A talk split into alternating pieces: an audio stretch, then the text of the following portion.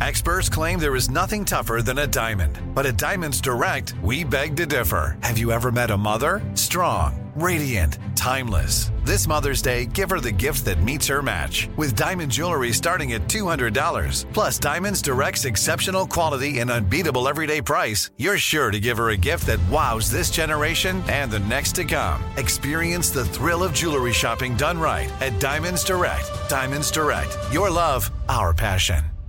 I'm Diosa. And I'm Mala. We are the creators of Locatora Radio, a radiophonic novela, which is a fancy way of saying a, a podcast. podcast. Welcome to Locatora Radio, Season 9. Love at First Listen. We're older, we're wiser, and we're podcasting through a new decade of our lives. This season, we're falling in love with podcasting all over again and getting to the heart of our stories. We're going places we've never gone before, and we're bringing you along with us. With new segments, correspondence, and a brand new sound.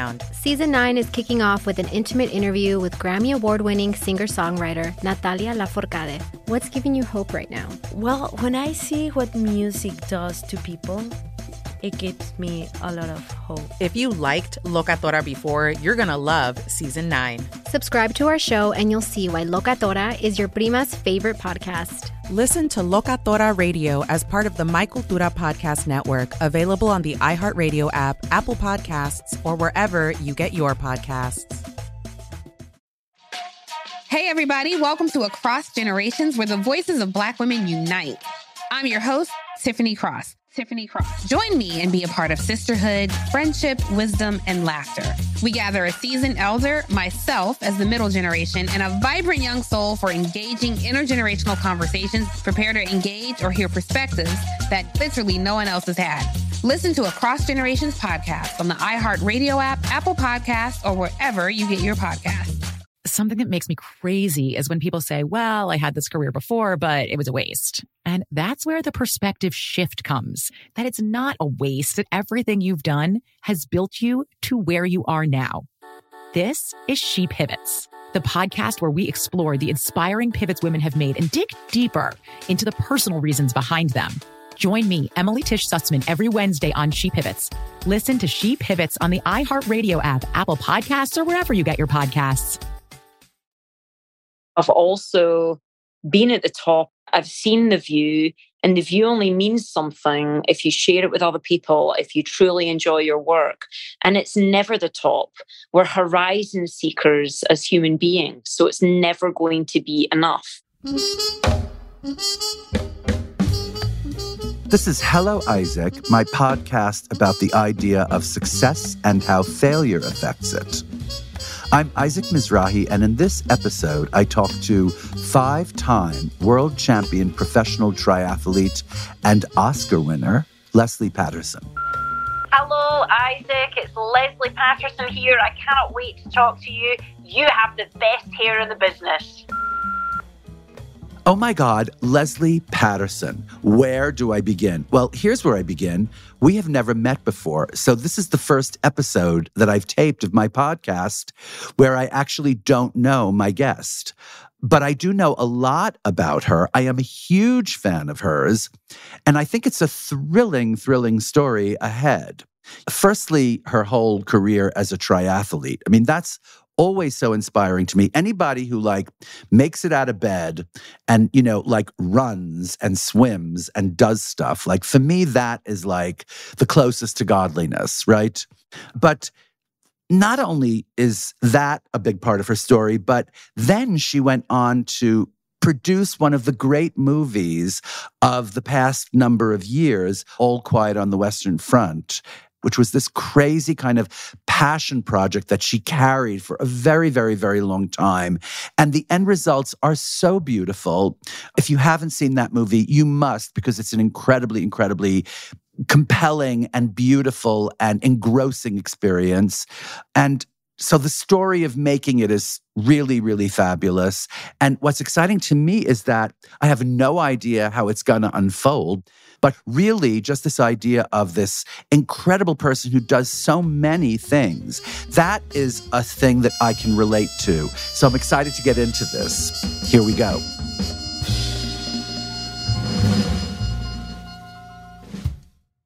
Lesley Paterson. Hi.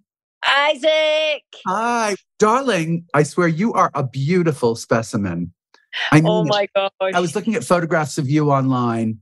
There isn't a bad angle on you, okay? Oh, come on. Oh, yes, darling. And I think to myself, a person with this body, like, do you measure every single ounce of food that goes into you? Yeah, I was just speaking to my husband about that last night. You know, I've been a professional athlete for a long time. Yeah. And food plays a weird, you know, like role in my life. Mhm. You know, I've had a lot of body image issues and a lot of issues with food throughout my entire life, to be perfectly honest. So Yeah. I guess long way of answering. Yes, I do. And I think about food all the time. And, and, and. And, and, and wait, I have a quick question before we get started with all this. When you don't diet, is there one food that you like absolutely adore that you cheat? Chocolate. Chocolate. Oh, wow. No, no, but seriously, Isaac, I have like you know how you have those like kind of questions back and forth with each other, like how like if you had to die, what would be the way that you die? Yes. And this Yes. mine is to die in a of chocolate. Any particular chocolate, like chocolate fondant or chocolate ice cream, or what is it? Chocolate cake? It's it's like a fondue of no, this is really bad. This is really nasty. White chocolate, not proper chocolate. Wow, that is amazing. Oh, I love to know that. I don't know why I love knowing that so much. All right, so let's talk about your history. You come from Scotland, you were born there, and you were raised there. Yeah, so I was born there. I Spent most of my life up until the age of about 21. That's when I moved out to California. So I grew up in a small town in, in Scotland called Stirling, which is like central Scotland between mm-hmm. Edinburgh and Glasgow. It was amazing. My parents were incredible. And I was an 80s baby, right? So it was like you, you mm-hmm. get outside, you play in the muck. I was always one of those girls that liked to play with the boys. So I Mhm. played football, or as you guys hatefully say it, soccer. And my first sport was actually rugby. So I was the only girl in an all boys team. So pretty much anything that was difficult, anything that allowed me to beat up on boys, and anything that allowed me to get muddy, I was like all over it. Right. And so, did you go to university? How I- did you extricate yourself from Scotland? What happened? Yeah. Do you know, I knew I always had a burning desire to do something big, and I didn't know what that was. Mhm. My parents were big on education. They wanted me to go to university, as with the rest of my brothers and sisters. And in the UK, of course, we get financial support to go to uni, which is amazing. And I was competing really heavily at the time. And so I wanted to go to a university that, that both had a drama program and was big in sport. And that was down in Loughborough. There's a, a quite a famous university called Loughborough, uh, Mhm. Iluga Baruga, and it has uh, both those things. So that's what I went off to do. I was a drama student as well as being, you know, on a scholarship for sport, which, by the way, those two don't mesh very well. Well, I know. I mean, I have to say, as someone who does more than one thing, right, in the world, your story really, really resonates with me. Somebody who's into completely opposite spectrum things, right? And Right. is there some way for you to say, like, which you love more or what you love the most? I feel like I love both equally in very different ways, and one helps the other in very different ways. So, in order to be a, a top athlete and the best in the world, you have to be creative because you constantly have to be dynamic and flexible and think of different ways to reach the top. Because ultimately, you know, that top sort of 1%, it takes Mm. something remarkable to get there and finding what is remarkable takes creativity. But also, as well, I would say that in my life, the creative, the arts have always centered me because when you are deeply, deeply rooted in sport and sort of going after something like a world title or Olympics, the behaviors that you get are very obsessive compulsive. It's a mm-hmm. very insular pursuit, it's a very selfish pursuit. And the arts have always balanced me, you know, taking me out of myself, giving me a different perspective. And so that's always kind of given me this depth and this dynamic to be able to navigate uh, the world of sport. And then equally in the creative arts, right? It's so ethereal, it can be so arbitrary And I'm a creature of habits and structure that I've created through sport. Not only that, um, it's all about um, failure. Sport is, right? right? Yes. And in the creative arts, if you can't understand how to take criticism, how to take those no's, especially in the film business, and get better as a consequence, you're fucked. So right. they really have balanced my life out, I would say. Well, I mean, one of the premises of this particular podcast is how you kind of deal with failure and how it affects like quote unquote success. But I would love to know from you what is success, darling? What does that mean to you? I think it's ever changing, right? Isn't it? How you value your life and what's important to you. And I think when I was younger, it was very much about proving myself, getting that status, um, getting that gold medal, getting that title. So it was a very external thing. And now success has become a very internal thing. It truly is about relationships. It's about enjoying my work, finding fulfillment in the craft, in the mastery of the craft. Mm-hmm. So it's a lot more about process than it is outcome. Uh, the outcome ends up being great if you focus on the process, anyways. Right. But do you suppose that? The external world kind of recognizing you in some way propelled you into this place where you could actually think of success differently? Like, do you need some kind of revelatory you know recognition in the world right. in order to place yourself back into the process yes and no i think the trouble is in today's society we're comparing ourselves to people at heights all the time and most people are never going to measure up so how can they find their own success? I think it's easy for me to say that because of the position I'm in. But at the same time, I've also been at the top. I've seen the view, and the view only means something if you share it with other people, if you truly enjoy your work. And it's never the top. We're horizon seekers as human beings. So it's never going to be enough.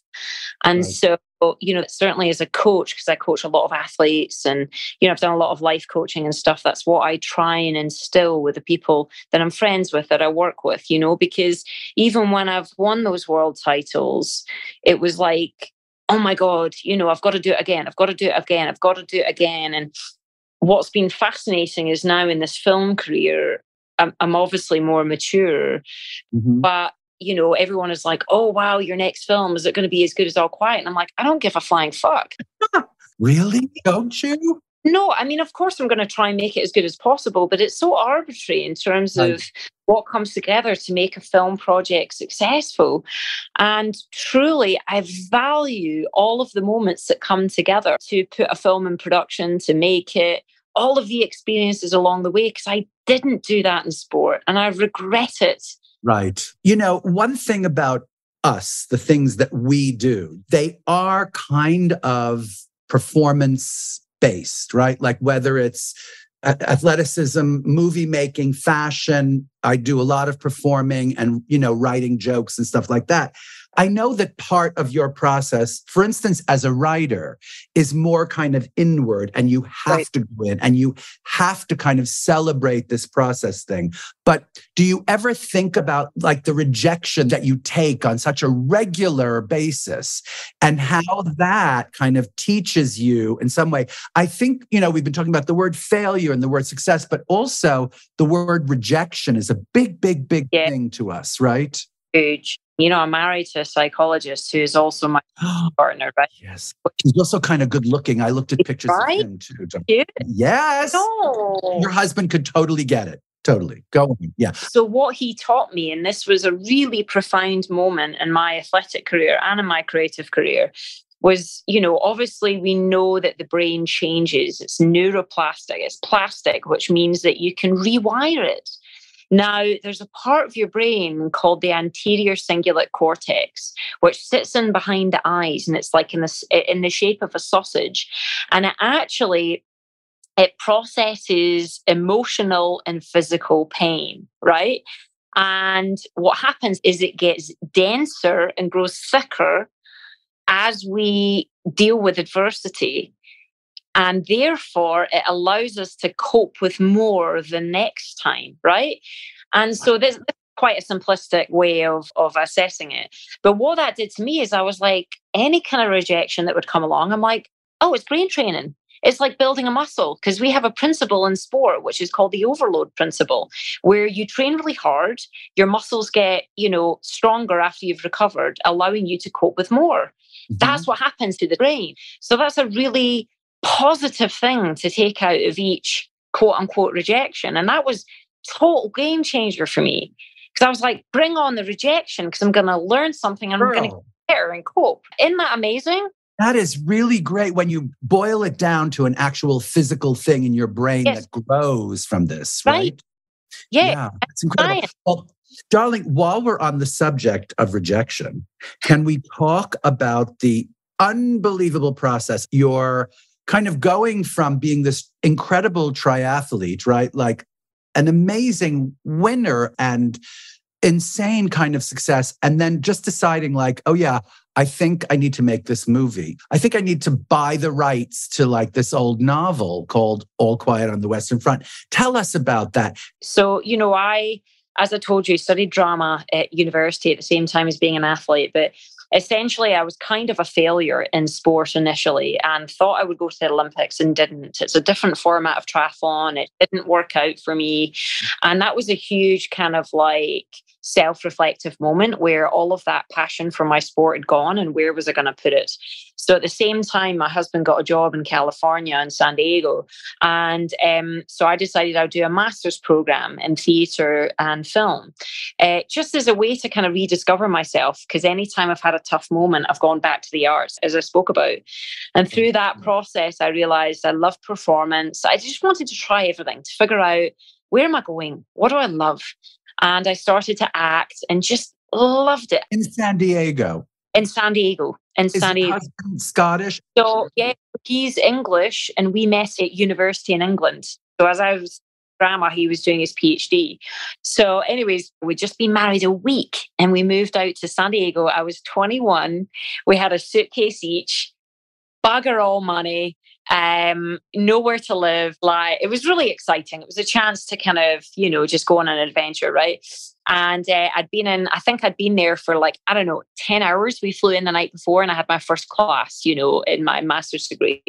But it was an amazing experience. I tried everything. I really tried to connect with myself because that's what I'd lost sight of through all of this failure, through all of this rejection that we'd spoken about in sport.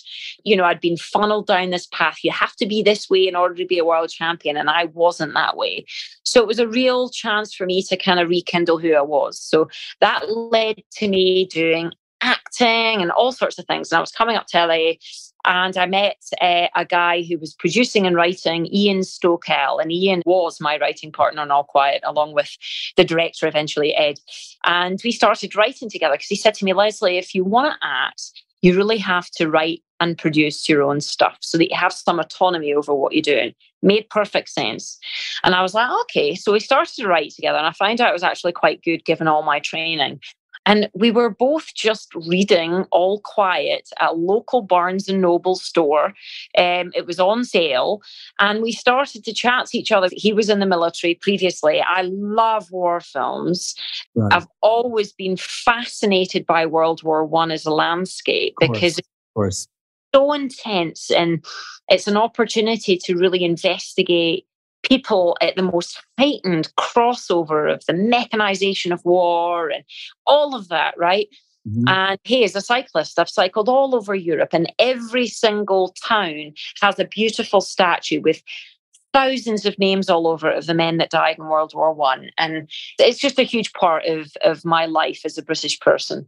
Mm-hmm. Um, so, anyways, I was reading this book, and both of us were like, God, this is such a good book. It's so poetic, and nobody's made it recently. Um, and Ian was like, why don't we find out if anyone's got the rights to it? And we approached the estate of the author, which is, you know, largely the way that you try and find out about an option. Mm-hmm. And literally, we just pitched them. This is our take. This is our idea. This is who we are. And mm-hmm. they said, yes, uh, which bananas. That's great. Yes, for a fee. right? Yes, for a certain amount of money. No. Oh, yeah. yeah, yeah. well, there's the rub, darling. There's the rub. You know, honestly, everything costs money, as you well know. And it's like, you know, there's a risk to everything. You've got to give it a go. At that point, this was a few years into us being there. We had some savings. Ian mm-hmm. didn't have any money. So Simon and I were like, okay, we'll put up, it was 10,000 bucks, which is a lot of money when you don't have anything. Oh, and that's me. like all your savings cleaned out. And we got it. Um, we had a lawyer negotiate it all, and it was all like, oh my God, we've made it. Oh, this is unbelievable. Ah. And, uh, you know, you get rights. And then, of course, you have to adapt the fucking thing. Of so, course. Well, yeah, adapt it and then get it greenlit and find a studio and find a distributor. I mean, it's a lot, right? It's a lot. So it was a massive learning curve. Oh, but you know, I mean, like hell of a journey, right? Uh, in terms of what we've learned along the way, because ultimately it was 16 years from when we optioned it to when it came out. But yeah, so that was hard. That was a lot of kind of self reflection to get to the point where it was good enough to get it out. We had a lot of people look at it, a lot of different, you know, drafts, a lot of different ways. Research was a key aspect of it. Right. So, um, 16 years from the time you got the first option till when? Till the premiere? Yes. Right. Wow. That is an amazing, amazing amount of time. And what did you do with yourself in the interim? Were you still kind of competing and winning things? Yeah. So, you know, my career really took off as an athlete. So, obviously, I mean, it took us about two years to adapt the script in and of itself, many different drafts. Because when it comes to any kind of adaptation, you're finding your own angle, what's going to mm. update and be relevant. But also with a novel like this, which is like excerpts of a diary, you're having mm. to find that narrative drive, that narrative through line that's carrying it. So when we found the the story of the last six hours of the war and the armistice, we're like, oh my god. So anyway, we finally got to that place where we thought, yay, you know, we've got something that that we think is pretty good. And then it was a case of, okay, how do you put a film like this together? You know, you're trying to get cast attached and directors attached and producers and studios and everybody saying no. We go on these just crazy journeys.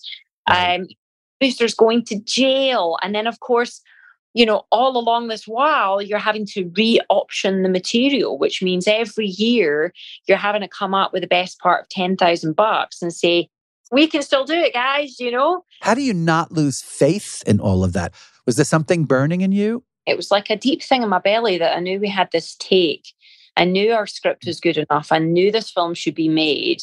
And it was just a matter of timing. And of course, we lost our faith many times. I mean, all of my family, including my husband at times, was like, the fuck are you doing? Like, we can't afford this. And we mm. were remortgaging the house. I was using all my race earnings to mm. get it. I mean, on and on and on. Yeah. That is the most inspiring thing I've ever heard.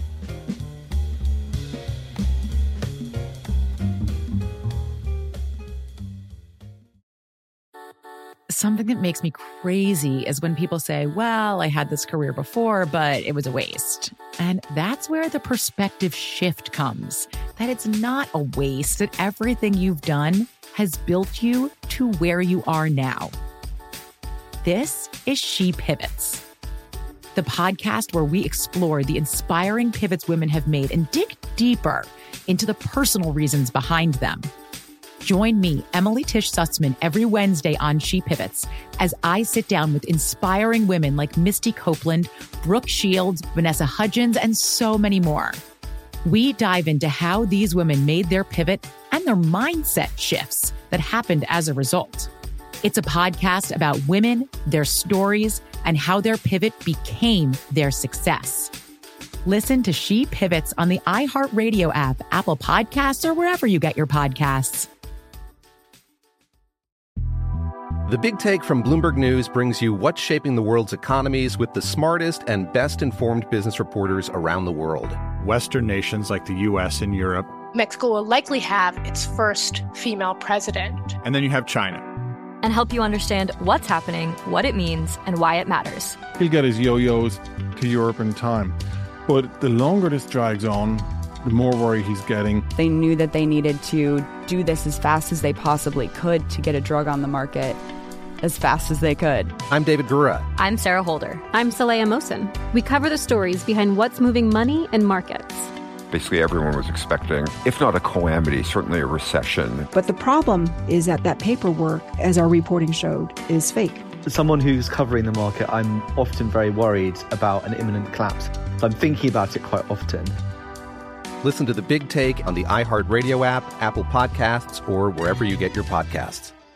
The Therapy for Black Girls podcast is an NAACP and Webby Award winning podcast dedicated to all things mental health, personal development, and all of the small decisions we can make to become the best possible versions of ourselves.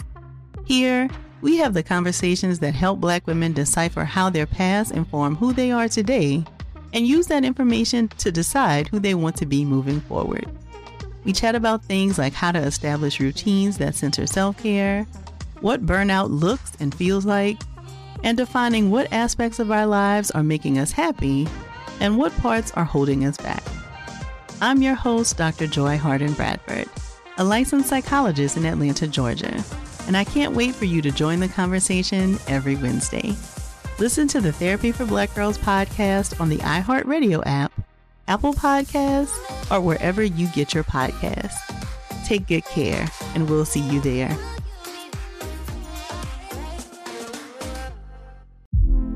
Hey, girlfriends, it's me, Carole Fisher. I'm so excited to tell you about the brand new series of The Girlfriends. In season one, we told you about the murder of Gail Katz at the hands of my ex boyfriend, Bob. At one point, a woman's torso washed up on Staten Island and was misidentified as Gail. She spent nine years in Gail's grave, and then she just disappeared. It's almost like it's become this moral obligation to find her. And that's what we're going to do find this missing girlfriend and tell her story. With the help of some of your favorite girlfriends from season one, like my producer Anna. Oh my God. My friend Dr. Mindy Shapiro. Hi, it's Dr. Shapiro, and I'd like to speak with the deputy medical examiner. And of course, Gail's sister, Elaine Katz. Having no closure, it kills you.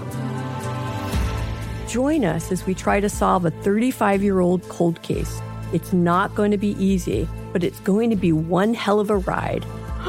what? I can't believe this. Listen to season two of The Girlfriends, Our Lost Sister on the iHeartRadio app, Apple Podcasts, or wherever you get your podcasts. You kept writing, refining, refining, and showing it to people and getting notes. How do you know which notes to listen to and which notes to reject? Definite flags in the sand that you are very passionate about, that you want to stay with. And so you take on board every single sort of note and then you assess it based upon your gut, based upon their experience and what they're saying. And you have a really good hard look at yourself and the project and what's servicing the project, what's going to get it made, what stays true to it, all of these things.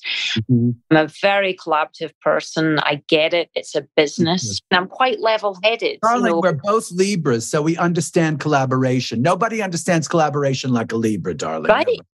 God right? damn. You know what? I think, though, Isaac, so much of it is driven by ego, right? The choices mm. that people make and how they respond to quote unquote criticism. You know, they mm-hmm. take it often and it's all about, I need to show my power, I need to show my worth. I don't need that. I know what's best for the project. But yeah. at the same time, I have a strong vision and I have it for a reason. And as long as I can stay true to those reasons, there'll come points where you have to sort of shapeshift it and change it. And that's okay as well, you know, depending on does it get your project made? Does it not? So i think you just have these you know value systems that you you live your life by and that's how you progress. I understand perfectly. When you say all that it just sinks right into my brain. Um, so over the 16 years was there one day where you just went like that's it i can't stand this anymore i don't know that i ever had that had that i'm over it. Um right. Because my nature is such that I always find a way to get something positive out of a situation. That's why I'm always going to find a way to say, this experience right now is going to help me in some way. I mean, we had some very, very big lows. Um, and probably the biggest lows, you know, were to do with money. And mm. then my relationship with my husband, who was not in the film business when we started and is now.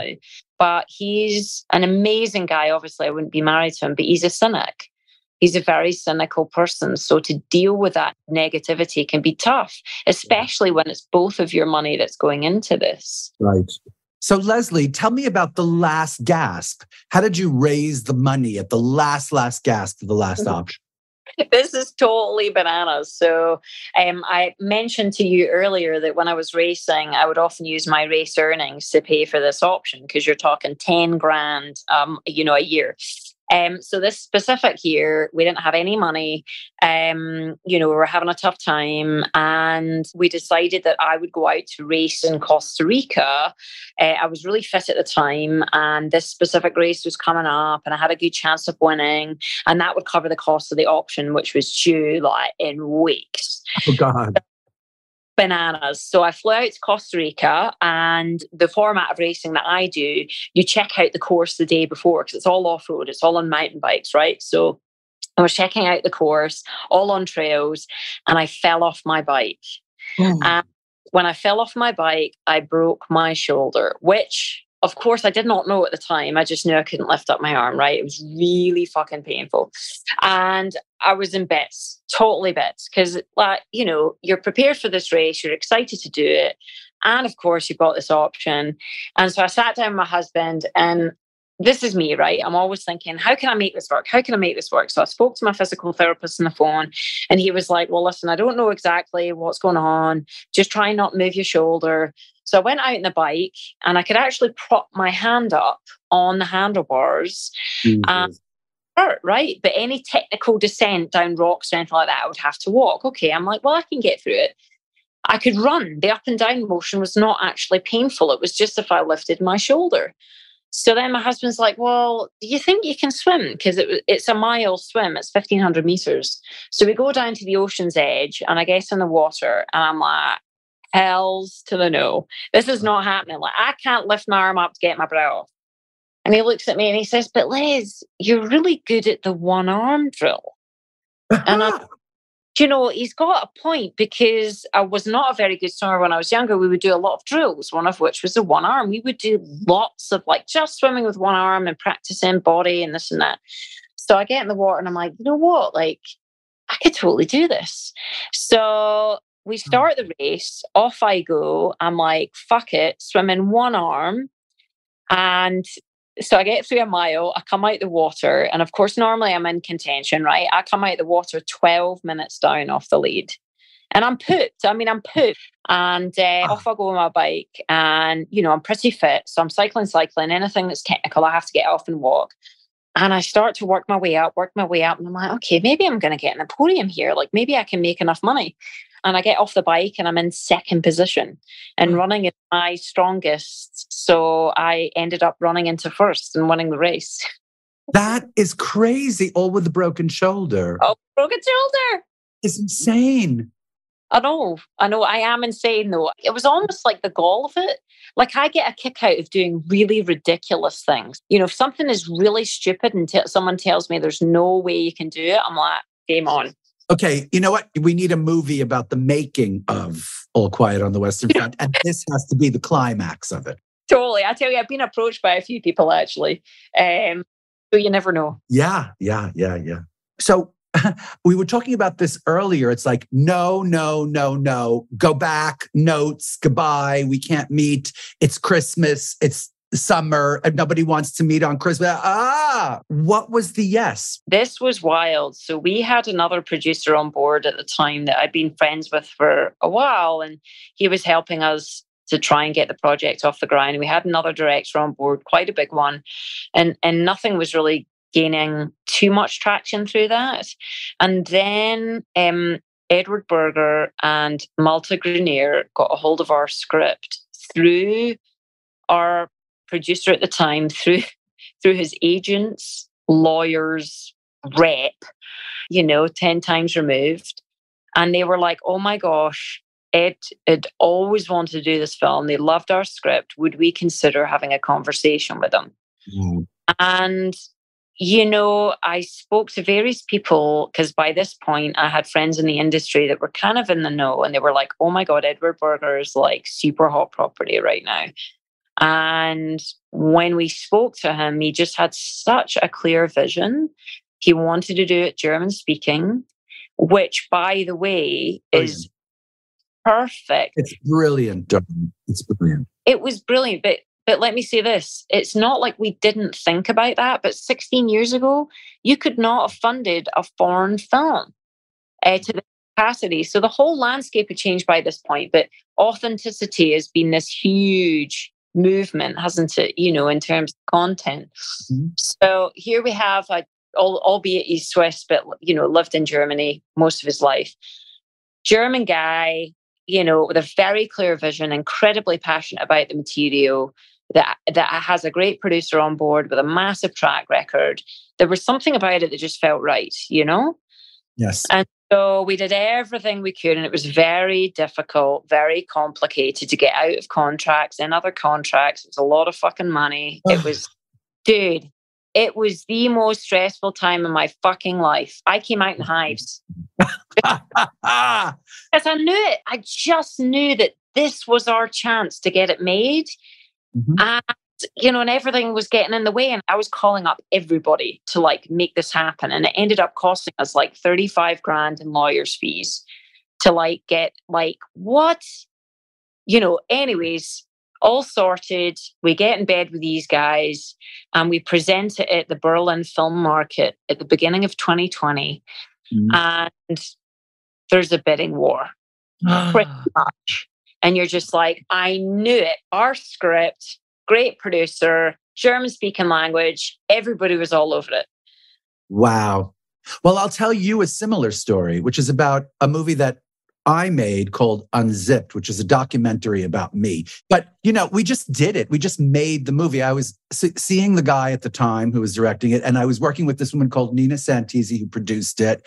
And we just made this movie and it costed very little money because it was just us running around and it had like Naomi Campbell in it and Linda. Anyway, they sent us to Hollywood. We made a million meetings, blah, blah, blah. Then Nina submitted it to Sundance and it won an award. And then, of course, huge bidding war. And like we all knew, you know, we knew it in our gut. And that also took a million years. And it's a very similar story to like nobody wanting it, nobody understanding a fashion documentary documentary? What the hell is that? And so if it weren't for like, you know, Nina and Douglas and I pulling together all together at once, you know, it would not have happened.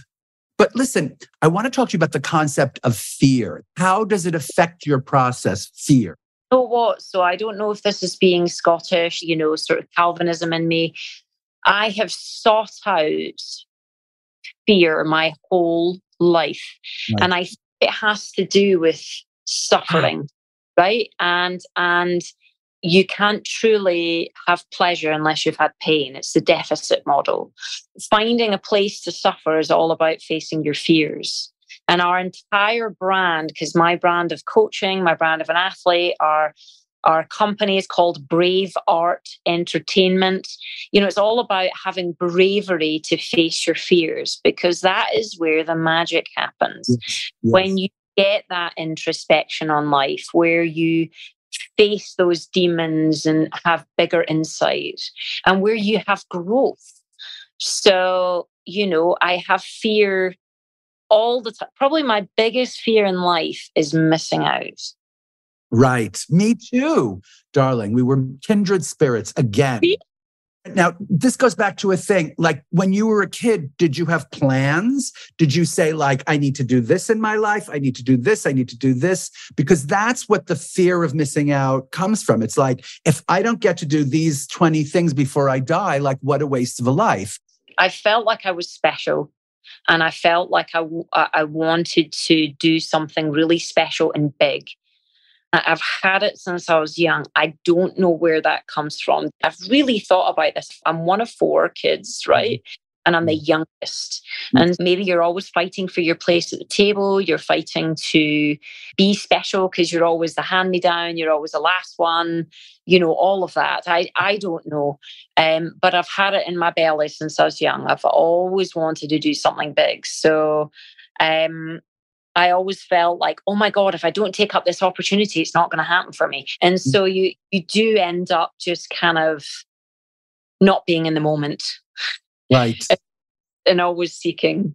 Always seeking. And you know what? Like I'll tell you, because as a European, I think you have a better basis in the moment. As an American, you are trained to be looking forward only. You are never looking at where you are. You are always yeah. looking ahead, you know? And I think it is terrible because, like, can I please just sit here and enjoy this glass of wine? You know, but I can't. I just can't, you know? And um, and to some extent, I enjoy more thinking about what can happen and envisioning what can happen.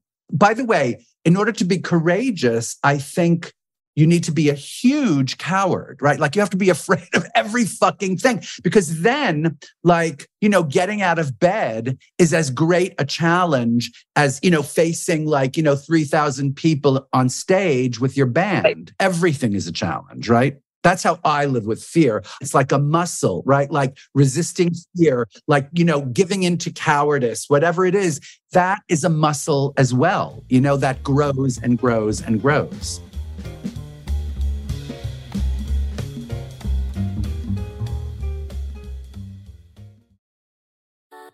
Something that makes me crazy is when people say, well, I had this career before, but it was a waste. And that's where the perspective shift comes that it's not a waste, that everything you've done has built you to where you are now. This is She Pivots, the podcast where we explore the inspiring pivots women have made and dig deeper into the personal reasons behind them. Join me, Emily Tish Sussman, every Wednesday on She Pivots as I sit down with inspiring women like Misty Copeland, Brooke Shields, Vanessa Hudgens, and so many more. We dive into how these women made their pivot and their mindset shifts that happened as a result. It's a podcast about women, their stories, and how their pivot became their success. Listen to She Pivots on the iHeartRadio app, Apple Podcasts, or wherever you get your podcasts. The Big Take from Bloomberg News brings you what's shaping the world's economies with the smartest and best informed business reporters around the world. Western nations like the US and Europe. Mexico will likely have its first female president. And then you have China. And help you understand what's happening, what it means, and why it matters. He'll get his yo yos to Europe in time. But the longer this drags on, the more worry he's getting. They knew that they needed to do this as fast as they possibly could to get a drug on the market as fast as they could. I'm David Gura. I'm Sarah Holder. I'm Saleha Mohsin. We cover the stories behind what's moving money and markets. Basically, everyone was expecting, if not a calamity, certainly a recession. But the problem is that that paperwork, as our reporting showed, is fake. As someone who's covering the market, I'm often very worried about an imminent collapse. So I'm thinking about it quite often. Listen to the big take on the iHeartRadio app, Apple Podcasts, or wherever you get your podcasts. The Therapy for Black Girls podcast is an NAACP and Webby Award winning podcast dedicated to all things mental health, personal development, and all of the small decisions we can make to become the best possible versions of ourselves. Here, we have the conversations that help Black women decipher how their past inform who they are today and use that information to decide who they want to be moving forward. We chat about things like how to establish routines that center self care what burnout looks and feels like, and defining what aspects of our lives are making us happy and what parts are holding us back. I'm your host, Dr. Joy Harden Bradford, a licensed psychologist in Atlanta, Georgia, and I can't wait for you to join the conversation every Wednesday. Listen to the Therapy for Black Girls podcast on the iHeartRadio app, Apple Podcasts, or wherever you get your podcasts. Take good care, and we'll see you there.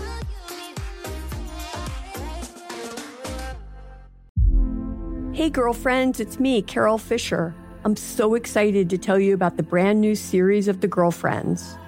In season one, we told you about the murder of Gail Katz at the hands of my ex boyfriend Bob. At one point, a woman's torso washed up on Staten Island and was misidentified as Gail. She spent nine years in Gail's grave, and then she just disappeared. It's almost like it's become this moral obligation to find her. And that's what we're going to do find this missing girlfriend and tell her story. With the help of some of your favorite girlfriends from season one, like my producer Anna. Oh my God. My friend Dr. Mindy Shapiro. Hi, it's Dr. Shapiro, and I'd like to speak with the deputy medical examiner. And of course, Gail's sister, Elaine Katz. Having no closure, it kills you.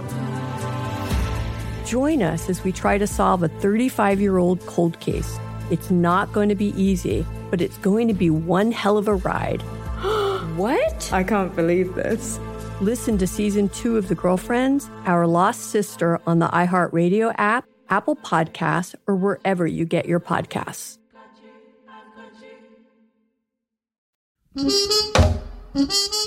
I have to say that your movie is the most gorgeous thing I have seen in a very, very long time.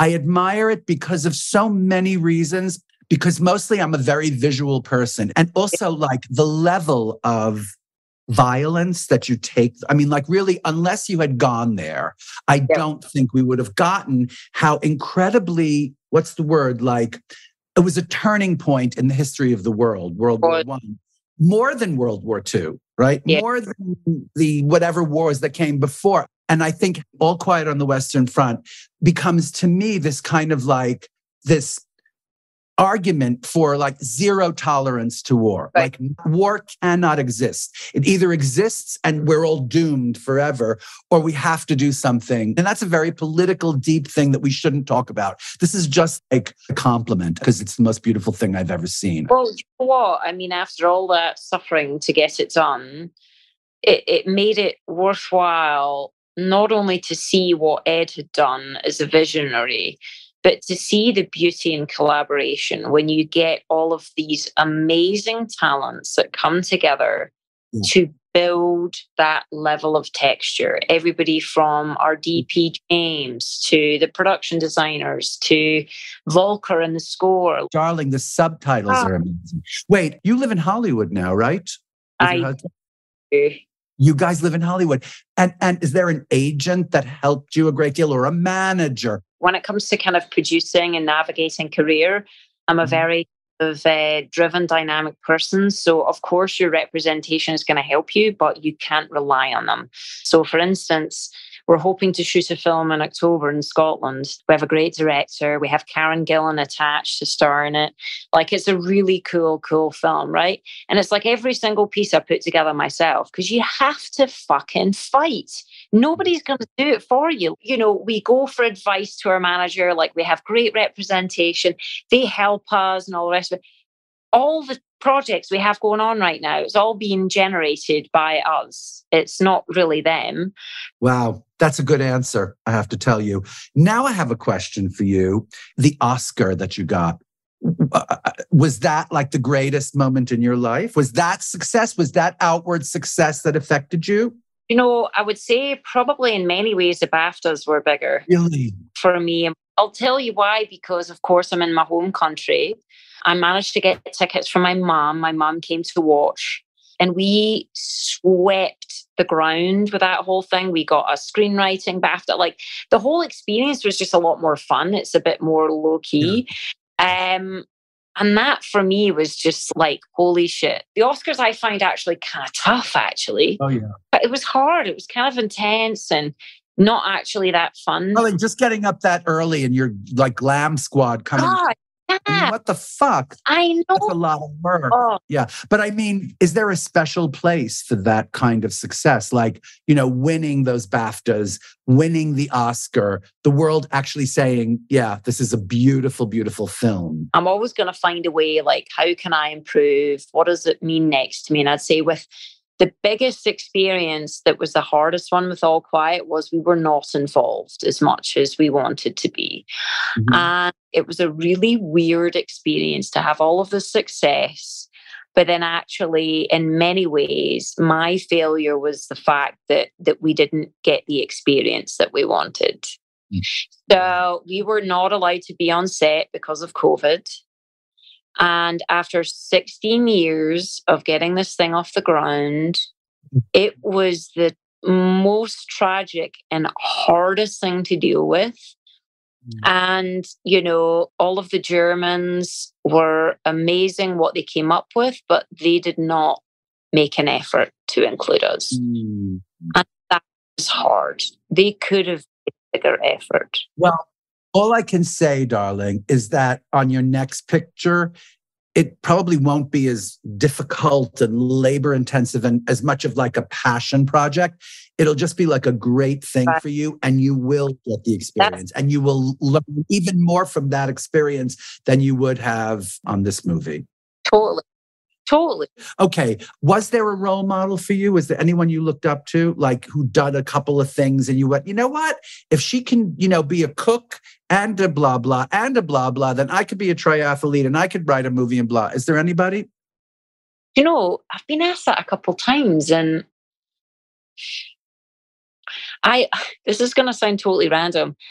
I often envy people that are content because I'm such a horizon seeker and because I always want more, my role models are often people that are living their life and they're happy doing relatively, and I even hate to use the word normal things. But, you know, I envy that. Like, I don't have kids that have wrestled with that. Like, do I, don't I? You know, all of these things. And, you know, I, I would say my role models are often the people in my life that are just like fucking happy and they're doing their thing. And, you know, you know I have to tell you, I know because my best friend, Mrs. Kalman, and she is this great writer and she's this great artist. And she literally sits in her room and listens to Mozart and, and she paints, right? And I go, that is a happy person, right? And then every once in a while, she calls and goes, I can't do it. I think even to these contented people, Right. Fear goes into it, rejection, failure, all of it. My favorite saying in life is everybody's fighting a battle you know nothing about. Just as, you know, everyone might think, oh my God, Lesley, she's got this great body, she's got this, she's got that, blah, blah. And it's mm-hmm. like we're all fucking fighting our own demons. The trouble is, is almost the more successful you are, or the bigger striver you are, the more issues you have. And we write, you know, a lot of our stories, a lot of our scripts, a lot of the things that we delve into are people that that have that dichotomy. You know, the thing that got them to the top is the thing that also brings them down. That's right. Both things. Um, darling, this is the question that I ask everybody. What is your obituary? Okay, so my yes. I have something to say about this, about me, because I have um I have an issue talking about death. Do you? Yes, very much so. And I don't know if I, you know, I experienced some tragedy when I was younger. I think I'm so scared of other people's reaction to death. And that I can't do anything about it. And then also the missing out, right? Well, I've done everything I can possibly do. So that that would be why. Of course, of course, of course. I completely understand. Well, I mean, we don't have to talk about that. Absolutely not. Um, let's talk about what you've got going on. Is there something that you'd like to promote on the podcast? There's a book that my husband and I wrote, and it's called The Brave Athlete. Calm the F down and rise to the occasion. Calm the fuck down and right. Oh down and rise to the occasion. So what it was was I was coming back from training every day and, and really sort of coming up with these new ideas to, to like how was my brain working and all these new approaches to life. And then he would be like, well, actually, the reason you do that is because of this, this, and this. And he would dig into the science, right? And mm-hmm. so we started to build out this brain mental model um, about how the brain works and why we have thoughts and feelings that we don't like. And then a lot of the athletes and people that we were coaching had these questions like about, you know, identity or confidence or, you know, body image issues. And so this book kind of sets out this brain mental model. And then we have a bunch of questions that our athletes asked us. So while it was made for endurance athletes, we've found uh, like a lot of directors and actors and performance people, like loads of people have read it and we've sold about 100,000 copies. Brave athlete or calm the fuck down and rise to the occasion. Yeah. I So love check, check Amazing. Well, check it out. I will do. I will do immediately. Good. no, you need to listen to it. You read it? Yes. Okay. Well, then I'll listen to it. Well, I tell you a funny story. A lot of athletes, when they're out training or they're out running or they're out biking, will listen to our books because a, a lot of people like lo- uh, love my accent and they're always like mimicking me, you know. And I was out training one day in Colorado in the middle of nowhere, and I come across this girl and we get chatting. She's like, "What's your name?" And I said, "Lesley Paterson." She said, "Oh my god, I'm listening to your book right now." Wow. If that is not like the universe telling you something, darling. Right? I love that story. Oh well, man. I love you. I feel like I know you after such a short interview. Um, it's a good feeling. It's a good feeling. Thank you, Isaac. Lots of love. Mwah.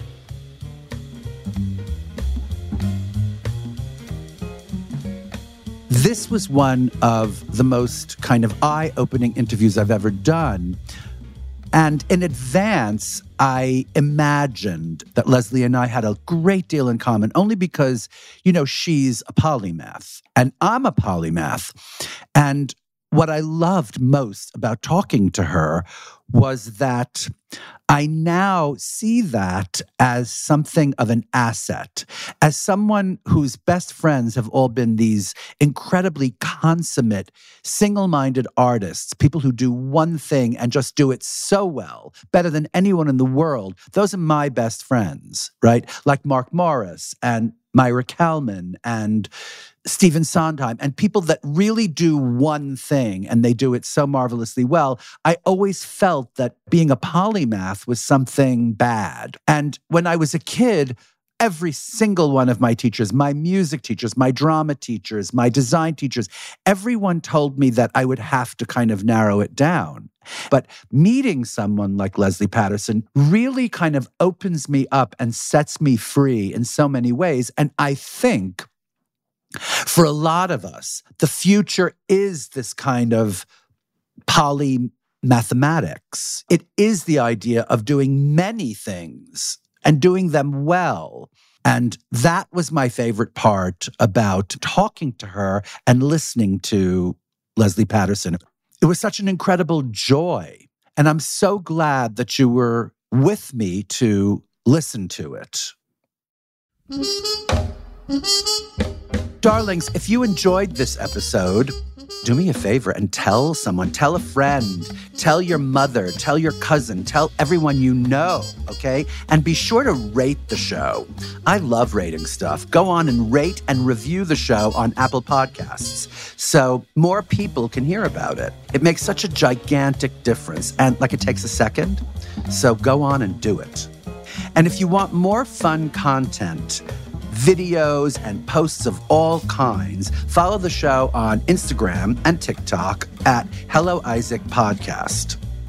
And by the way, check me out on Instagram and TikTok at I am Isaac Mizrahi. This is Isaac Mizrahi. Thank you. I love you. And I never thought I'd say this, but goodbye, Isaac. Hello, Isaac is produced by Imagine Audio, Awfully Nice, and I Am Entertainment for iHeartMedia. The series is hosted by me, Isaac Mizrahi. Hello, Isaac is produced by Robin Gelfenbein.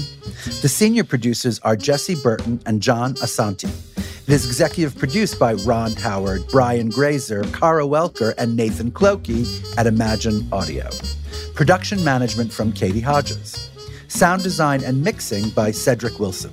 Original music composed by Ben Walzer. A special thanks to Neil Phelps and Sarah Katanak at I Am Entertainment.